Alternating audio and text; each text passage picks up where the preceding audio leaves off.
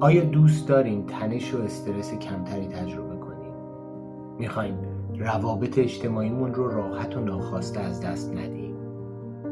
می‌دونیم چطور اعتماد به نفسمون رو بالا نگه داریم؟ آیا این مهارت رو یاد گرفتیم که ترسمون رو کنار بگذاریم و جرأتمندانه رفتار کنیم؟ من با دوستم هرمس امروز در قسمت دوم رفتار جرأتمندانه به بررسی این سوال ها می‌پردازیم. با ما باشید.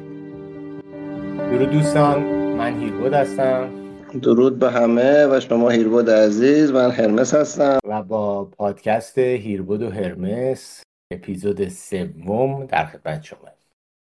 در اپیزود قبلی من و هرمس با هم در مورد رفتار پرخاشگر منفعلانه همون passive aggressive صحبت کردیم و مهارت درستی که کسب کردنیه برای اینکه برسیم به رفتار جرأتمندانه. در انتهای گفتگو رسیدیم به gaslighting gaslighting در واقع اسم یک نمایشنامه است به نوشته همیلتون که توی این نمایشنامه یک آقایی همسر خودش رو فریب میده با تغییر شرایط محیط. بهش القا می‌کنه که همسر در واقع دیوانه شده و مشاهیرش رو از دست داده.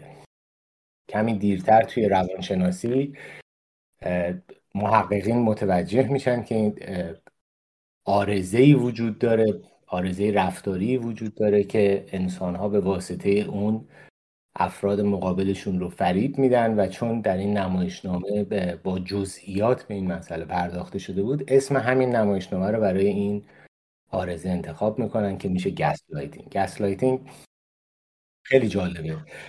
مطلبش و خیلی با ما ایرانی ها و فرهنگ متداول امروزیمون می‌تونه ارتباط داشته باشه. در واقع وقتی یه کسی میاد و به شما شکایتی می‌کنه از رفتار شما از بیان شما عملکرد شما و در اون لحظه به جای پذیرفتن اون شکایت وقتی شما در واقع سر نیزه رو میچرخونید به سمت طرف مقابلتون و تلاش می‌کنید که آگاهانه یعنی کاملا به کاری که می‌کنید آگاهید و مقرزانه طرف مورد روبروتون رو مقصر همون شکایتی قرارش بدین که اون طرف داره به شما می‌کنه.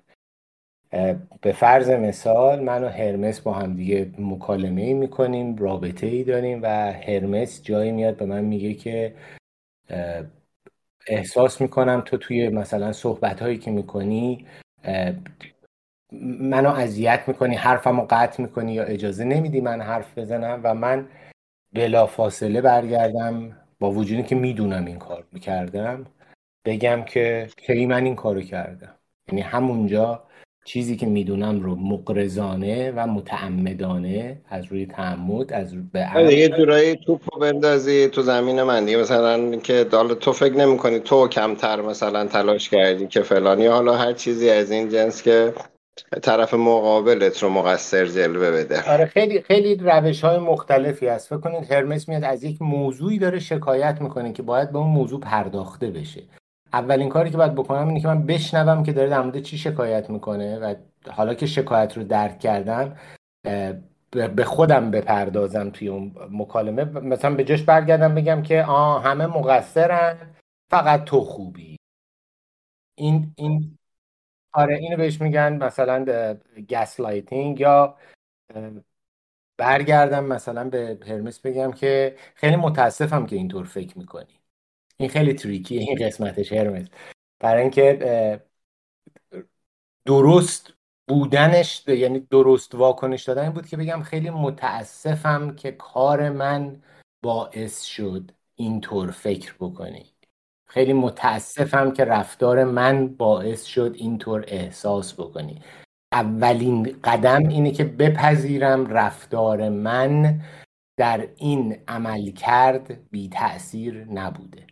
ولی اگه اون قسمتش رو حذف بکنم و بگم که خیلی متاسفم که اینطور فکر می‌کنی یعنی در واقع من به طور کامل از اون معادله خارج شدم و هرمسی که آمده به من شکایت می‌کنه حالا خودش شده مقصر صد درصدی. چقدر این داستان هرمس در در فرهنگ روزمره ما فرهنگ معاصر ما نهادینه شده و چقدر آسیب رسونه این مطلب؟ آره ببین چون اصلا ما از ابتدای تاریخ بشریت ما ناخداگاه ستاب شدیم برای بقا. خب ما برای خیلی چیزای دیگه ستاب نشدیم. یعنی انسان مدرن داره خودش رو مجبور می‌کنه به یک چیزهایی. تنها چیزی که خیلی ذاتیه چندین هزار سال دوام داره و نهادینه است و کاملا یک چیز اون کار اصلیه اون هسته اصلیه در حقیقت ماجرای زیست ماست اون بودن است. یعنی مغز ما در هر چیزی اول بقای ما رو در حقیقت سعی می‌کنه تضمین بکنه. یه مشکل دیگه ای هم که هست اینه که شاید فکر کنم شماره دو اشاره کردیم. وقتی که من یه کاری می‌کنم که این کار کار نرمی نیست. حالا مثلا اون لحظه حواسم نبوده. حالا یک حرکتی که اصطلاح یعنی حرکت کار احمقانه ایه یا حالا اشتباهیه یا هر چیزی. اگر به هم یادآوری بشه ما یه مشکل بزرگی که داریم میایم احساس می‌کنیم که کار با آدمه یکیه. یعنی اینها رو به هم منگنه می‌کنیم اتچ می‌کنیم که اینجوری نیست. خب وقتی که من یه آدم عاقلم ممکنه اون لحظه یه کار احمقانه کرده باشم. این اثبات نمی‌کنه که من احمقم. نباید به خودمون بگیریم. وقتی به خودت می‌گیری اون در حقیقت پروسه بقا فعال میشه و آدم سریع میره سمت انکار. به شکلهای مختلفی سعی می‌کنی که بحث انکار رو بالا بیاری. حالا از خودت دفاع بکنی توپ رو اون ور بندازی. اصلا از اون ماجرای فشار خودت رو خارج کنی. اصولا هیچی نپذیری. برای اینکه بتونی در حقیقت آرامش داشته باشی و بقای خودت ادامه بدی. حالا بحث gaslighting میگه حالا یک مرحله دیگری است. یعنی یک نفری یک نقشه ای داره می‌خواد یک آدمی رو مثلا از زندگی ساقط کنه یا حالا مثلا از ارث محروم کنه به یک شکلی می‌خواد جلوه بده که این آدم مشکل روانی داره. یه خوردم البته کلا من تو عنوان این مسائل تو بحثایی که حالا به این شکل خورده عام حساب میشه یه خورده اکراه دارم. ما حتی تو بحث درمان هم معمولا تو اون برگه هامون اگر به موردی مثلا مخصوصا مورد زوج فرزن یکی از زوج ها پارانویا داشته باشه نمی‌دونم نشانه هایی از اسکیزوئید حالا یا اسکیزو حالا به هر شکلی. اشاره مستقیم نمی کنیم تو اون برگه چون یه وقتای همسر دیگه میاد برگه رو یا اتفاقی می‌بینه یا مجبور میشیم تو شرایطی بهش نشون بدیم. این برچسب ها یهو اصلا فاجعه درست می‌کنه. یعنی اصلا بعضی که دنبال بهانن به همون میچستن میگن بیا این متخصصم گفته این مشکل روانی رو داره میره مثلا تو دادگاه ازش سو استفاده می‌کنه از این قضیه. نریم یه چیزی رو یه خورده مثلا ما الان در حد آشنایی داریم یه صحبتی می‌کنیم. این که الان احساس کنیم که خب من فهمیدم خب پس الان این نشانه هاشو فلانی داره پس تو داری gaslighting می‌کنی. این نریم تو دام این داستان نیفتیم. از این سوء استفاده ها هم نکنیم چون اون وقت اون اون که داره سوء استفاده می‌کنه اونم احتمالا آدم ضد اجتماعی اونم حواسش باشه که ممکنه جای دیگری به شکل بدتری گیر بیفته. یعنی اینا رو فقط بشنویم و بدونیم. منم باید موافقم. اینا اینا کمک می‌کنه چیزی که به ما کمک می‌کنه برای بهبود برای بهتر شدن برای برتر شدن دیدنه. اون چیزی که ما رو ضعیفتر می‌کنه و پایین میاره و جلوی پیشرفت روحی و حتی اجتماعیمون رو می‌گیره قضاوت کردنه. الان نکته که داشتی می‌گفتی یاد دیپاک شوپرا افتادم. دیپاک شوپرا تو یکی از مدیتیشناش میگه که تو فکرت نیستی. تو اونی هستی که فکر می‌کنه. و تأکیدی که می‌کنه بر اینه که افکار گذرا هستند و به طبع شرایط تغییر می‌کنن اما من حقیقی اون پشت صاحب افکار هستم و درک این موضوع که من خود افکار نیستم شاید اصلا به ما کمک بکنه که درک بکنیم قضاوت کردن یعنی چی. یه چیز جالبتری هم که با تو تو حرفات گفتی که حالا من از یک در دیگه ای دوست دارم بگم اینه که کسی که دیگران رو قضاوت می‌کنه خودش رو هم قضاوت می‌کنه. و متاسفانه وقتی به اون نقطه می‌رسه آسیب های خیلی زیادی رو به خودش می‌زنه و در در بهبود رو به خودش میبنده. یعنی کسی که خودش رو قضاوت بکنه متاسفانه هیچ پنجره یا دری رو باز نمی‌ذاره که هیچ دستی وارد بشه و کمکش بکنه. اولین قدم اینه که قضاوت نکنیم. قرار نیست چیزی رو تشخیص بدیم. قرار فقط ببینیم که چه اتفاقی در ما میگذرد چه اتفاقی در اطرافیان ما میگذرد. و همدلانه عمل کنیم تو اپیزود اول. خیلی در موردش صحبت کردیم. من همیشه دوست دارم به دوستان بگم همه این اپیزودها رو که گوش می‌دید برگردید اپیزود اول رو هم دوباره گوش بدید برای اینکه کلید کار این مکالمه ها همون همدلیه. برگردم روی قضیه گسلایدینگ می‌خوام چند تا مثال دیگه بزنم. هرمس که اینا تو تو فرهنگ روزمره ما هم خیلی استفاده میشه. تو همون داستانی که هرمس آمده به من شکایتی رو می‌کنه که من به اون شکایت واقفم. من می‌دونم که داره در مورد چی صحبت می‌کنه و برگردم بهش بگم که یادم نمیاد. فکر می‌کنم اینا رو توی ذهنت می‌سازی. این دقیقا همون gaslighting یعنی من فریب کارانه دارم سعی می‌کنم که ذهن طرف مقابلم رو و قدم مهمی که طرف مقابل برداشته شکایت کردن از از احساسات گفتن اینا قدم های اولیه ایجاد ارتباط یعنی اگر اینا نباشه اصلا ارتباطی وجود نخواهد داشت. ما می‌تونیم با هم حرف بزنیم ولی وقتی ارتباط داریم که بتونیم خودمون رو باز بکنیم جلوی هم دیگه. یا اینکه برگردم بگم که استراب تو باعث شد من این کار بکنم. من این کارو می‌کردم. انقدر که تو گفتی من این کارو کردم یا انقدر که تو برات مهم بود من اینجوری شدم. اینم دوباره آره اینم یه اینم gaslighting در یعنی شما بازم بهش نگاه می‌کنید می‌دونی داره در مورد چی صحبت می‌کنه. آره آره ولی ببینه همیشه gaslighting نیست. gaslighting یک خط باریکیه که اون آدم با یک قصد مسموم و مریض یک چیزی رو دنبال می‌کنه خیلی هوشمندانه و در سطح خودآگاه. خب؟ ما بسیار بازی های ناخودآگاه داریم که حالا اون قسمت قبلم اون اشارات من یا همین الان بحثی که الان کردم به اون قسمت ناخداگاه که اینا خیلی به هم شبیه هستن. از جنس ارتباط گرفتن هم هستن. یعنی تمام بازی ها اولا ناخداگاهن دوما از جنس ارتباط گرفتن هستن. همونجور که خودت خیلی درست اشاره کردی که ما موجودات حیوانات اجتماعی هستیم. یعنی ارتباط که حالا اگه بشه ما توی بحثی مثلا یه قسمتی راجع به باورها بتونیم صحبت بکنیم اینو بتونیم یه خورده بیشتر باز بکنیم. که حالا این باز به همون بحث نوازش گرفتن و توجه گرفتن برمیگرده. یعنی همه اینها یک پکیج میشه که با همدیگه جمع میشه. ببین یکی از چیزهایی که توی مقوله gaslighting اصلا همون رفتار جرأتمندانه که دفعه پیش صحبت کردیم اینه که در ارتباط با دیگری باید نقش خودمون رو بپذیریم. و پذیرفتن نقش به معنی مقصر بودن نیست الزام مثلا مقصر بودن معنی نداره در روابط آنچنان. چون ما با همونطور که خودت داری میگی ما در درگیر بسیاری از مسائل هستیم و بخش عمدهش تو ناخودآگاهمونه. پس مقصر اینجا دادگاه که نیست که کسی رو بخوایم بابتش محاکمه بکنیم. تقصیر مال دادگاهه.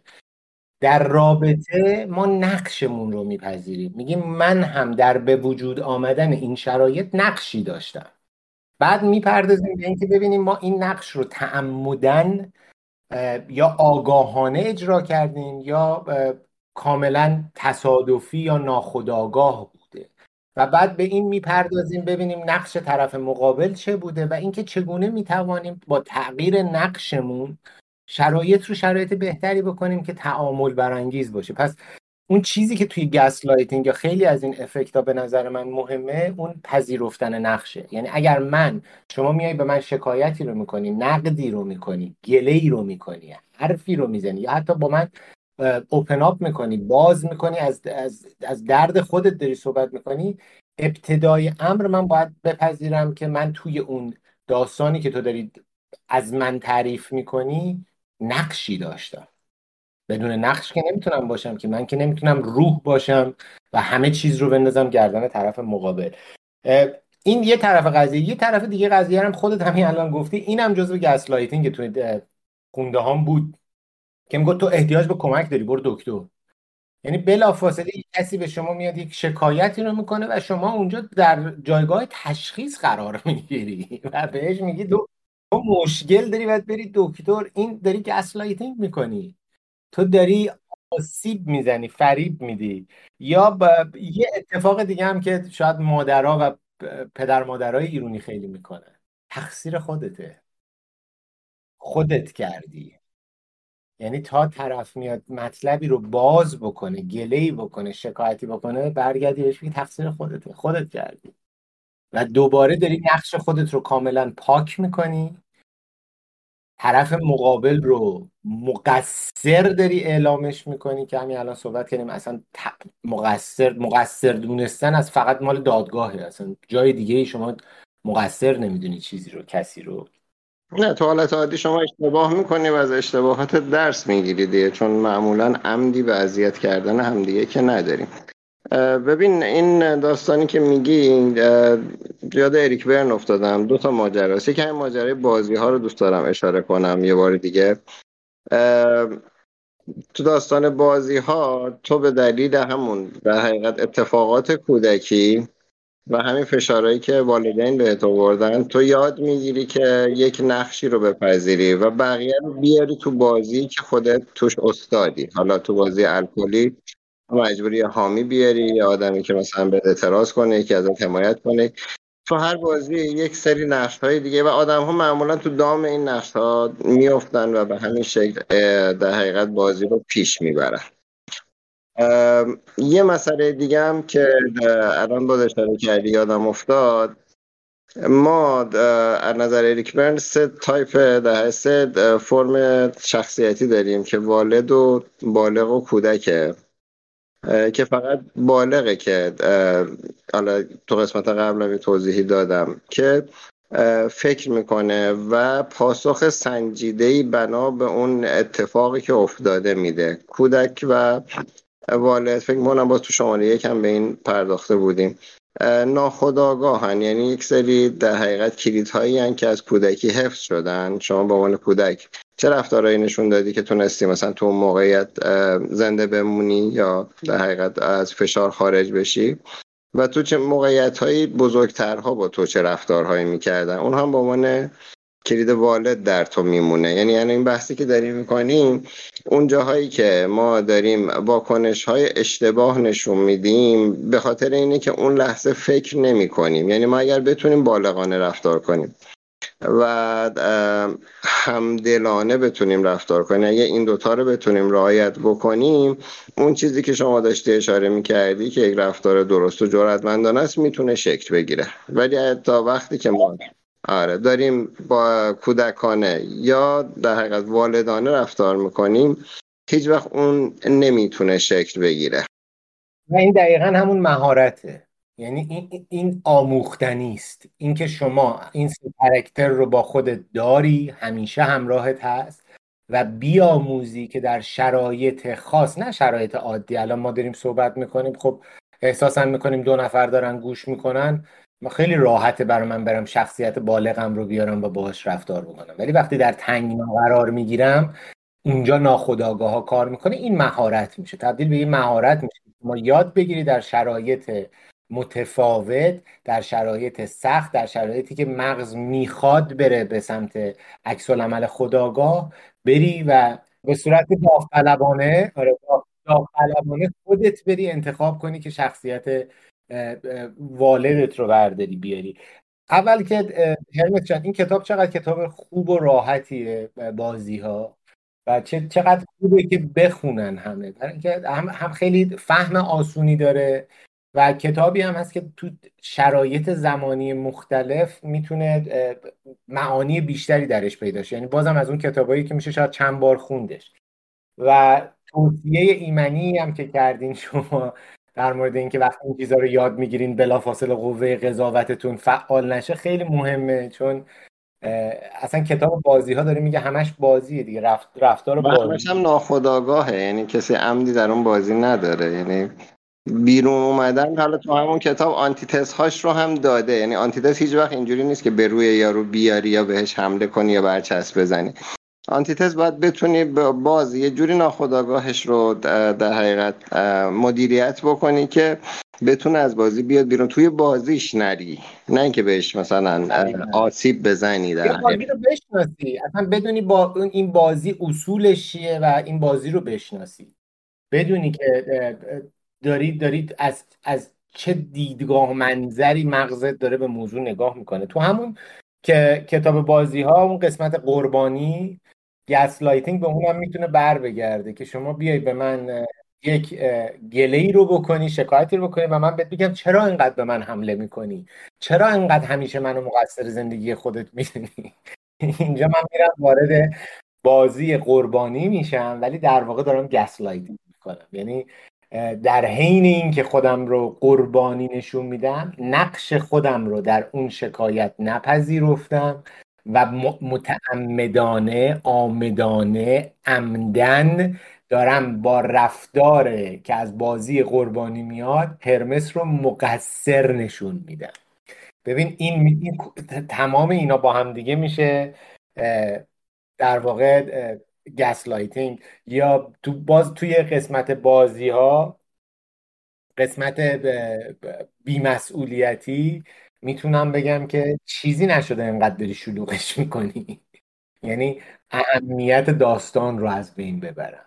حالا بازم... به دلیل اون داستان میگم عمدی بودنش من معمولا فرق می‌ذارم با بازی ها یعنی چون بازی ها رو ناخداگاه تعریف کردن و اون یه چیز کاملا آمدانه و خداگاهه ممکنه خیلی واسه همین میگم خیلی شبیهن واسه همین قضاوت نکنیم. این کار کار متخصصی که تشخیص بده که الان کدوم یکیه داره اتفاق میفته رو می‌بینم. ولی من فکر می‌کنم که gaslighting هدفش مشخصه.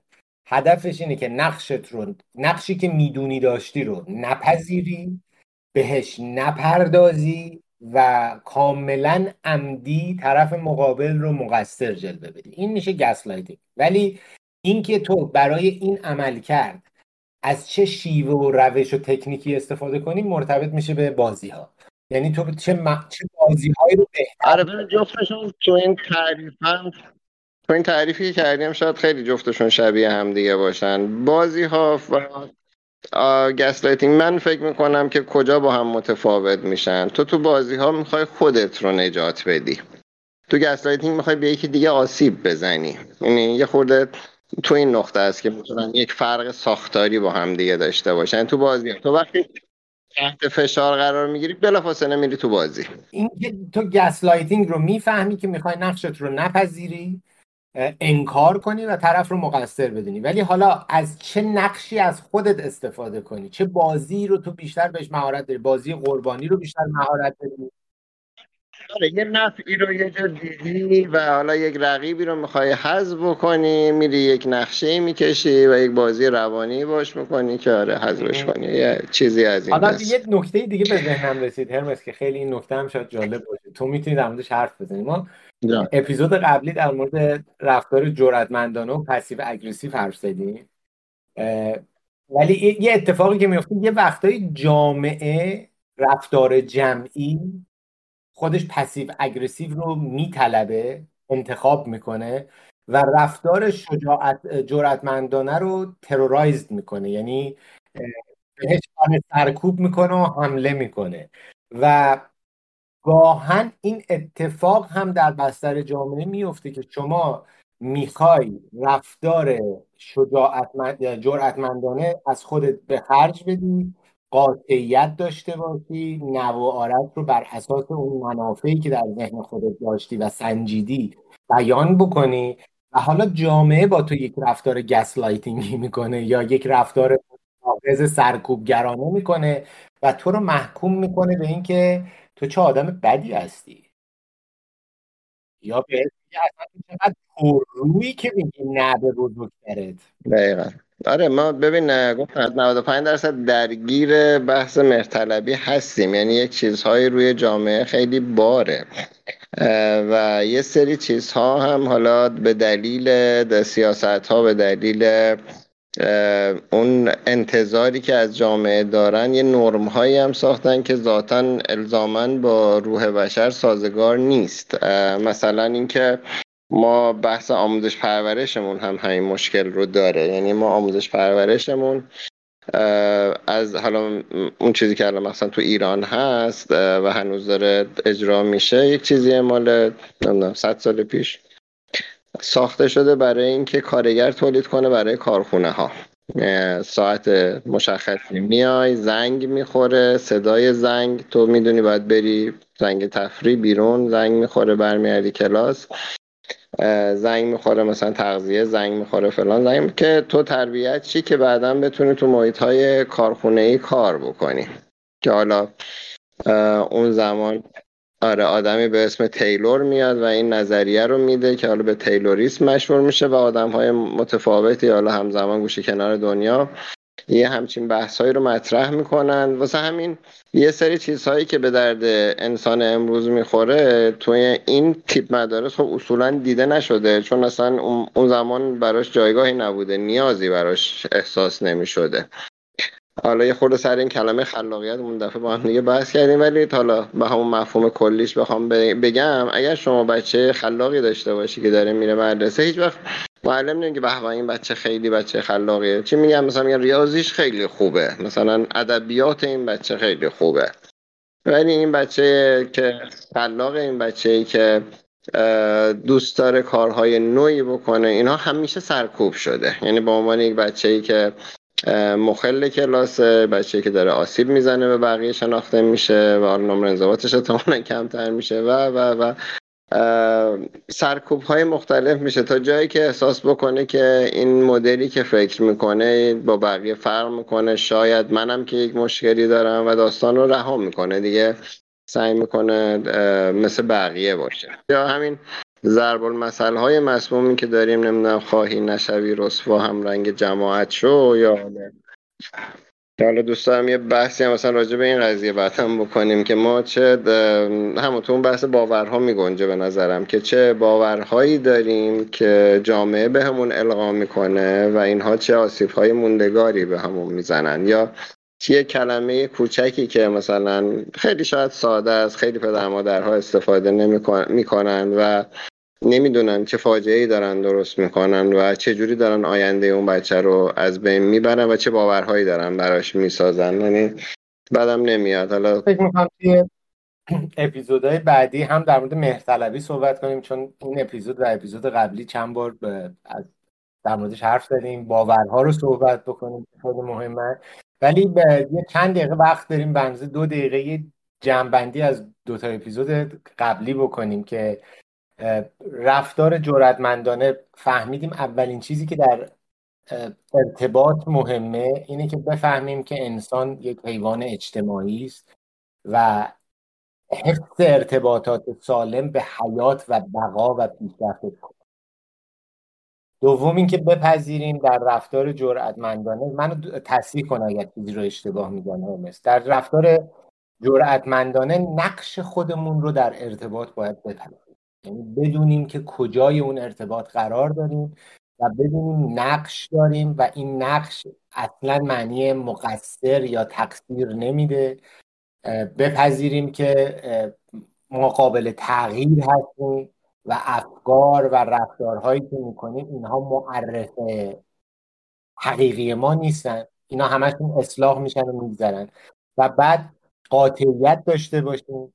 قاطعیت رو تعریف کردیم که با دوگین بودن و تکبعدی بودن و مرغمنی پاداره فرق می‌کنه. قاطعیت یعنی اون چیزی که از زمیر ذهن رد شده سنجیدیم منفعت خودمون رو سنجیدیم بهش آگاه باشیم و بهش حتی با راحت باشیم. احتیاج نداره پنهانش بکنیم. احتیاج نداره من و من بکنیم یا دلیل مختلفی برای آدم ها بیاریم برای نوعاره هامون می‌تونیم راحت دلیلمون رو داشته باشیم دلمون خواست بگیم دلمون نخواستم نگیم. و بعد از نگفتن نترسیم. نگفتن یا مخالفت کردن به معنی قطع ارتباط نیست و نباید به اون سمتم بده به معنای یک در واقع کمک به ارتباطه. مثل اینکه یا یه دوستی میاد به من میگه ماشینتو به من قرض بده. خب من حالا به هزار یک دلیل اصلا تا حالا تا امروز تو زندگی ماشینم رو کسی ندادم. حساسم میترسم استراب می‌گیرم. اونجا خیلی راحت می‌تونم نبگم. دلم خواست می‌تونم توضیح بدم دلم نخواستم می‌تونم بگم نمی‌تونم بهت توضیح بدم. ولی قاطعیت یعنی درک درستی از خودمون و پذیرفتن خودمون و اون شرایطی که برامون پیش اومده.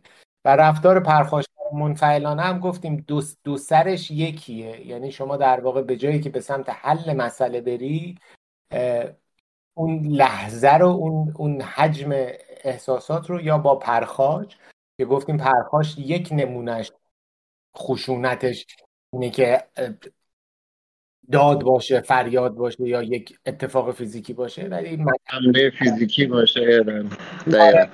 گفتن قهر کردن ایگنور کردن به طور کل یک طرف ندیدن دقیقا آره محروم کردن یا خیلی چیزای دیگره بله نصیحت کردن بی ربط بی, بی موقع اینا همشون توی این دستبندی پرخاش میفته و بعد منفعل بودن هم یهو گذشتن و ولی گذشتنی که در واقع با غر زدن یعنی نگذشتی فقط ظاهرا سکوت داری می‌کنی. نه داری در تو خودت میریزی. آره یه فیلمی هم هست به اسم انگر منیجمنت. تو این قضیه خیلی می‌تونه کمک باشه. یعنی چون تصویری فیلم هم فیلم خوبیه و اصلا راجع به کنترل خشم هست اینم من پیشنهاد می‌کنم دوستان اگه دوست داشته باشم ببینند که آره آدم هایی که رفتار چون اونجا اومده خیلی جالب به این قضیه پرداخته. آدمی که داره جمع می‌کنه در کاملا پسیوه. آدمی که در جرأتمندانه رفتار می‌کنه و بقیه آدم در کنار هم چجور رفتارهایی با هم دیگه دارن. نیم ساعتمون تموم شد هرمس. هم کتاب معرفی کردیم هم فیلم معرفی کردیم. من همه اینا رو توی description یا توضیحات پادکست می‌ذارم.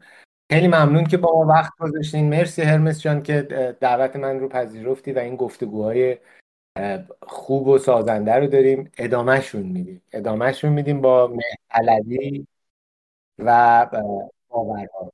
مرسی از شما مرسی. آره من فکر می‌کنم باور و مهتلوی آره این دوتا الان خیلی ایده اومد تو ذهنم خیلی میشه راجبشون صحبت کرد. خوشحالم باز یه فرصتی بود که با هم صحبت کردیم. از همه دوستانی هم که ما رو میشنون تشکر می‌کنم. امیدوارم که شاد و سربلند باشه درود به تو. خیلی ممنون. درود به همه دوستان. قضاوت نکنیم تا اپیزود بعد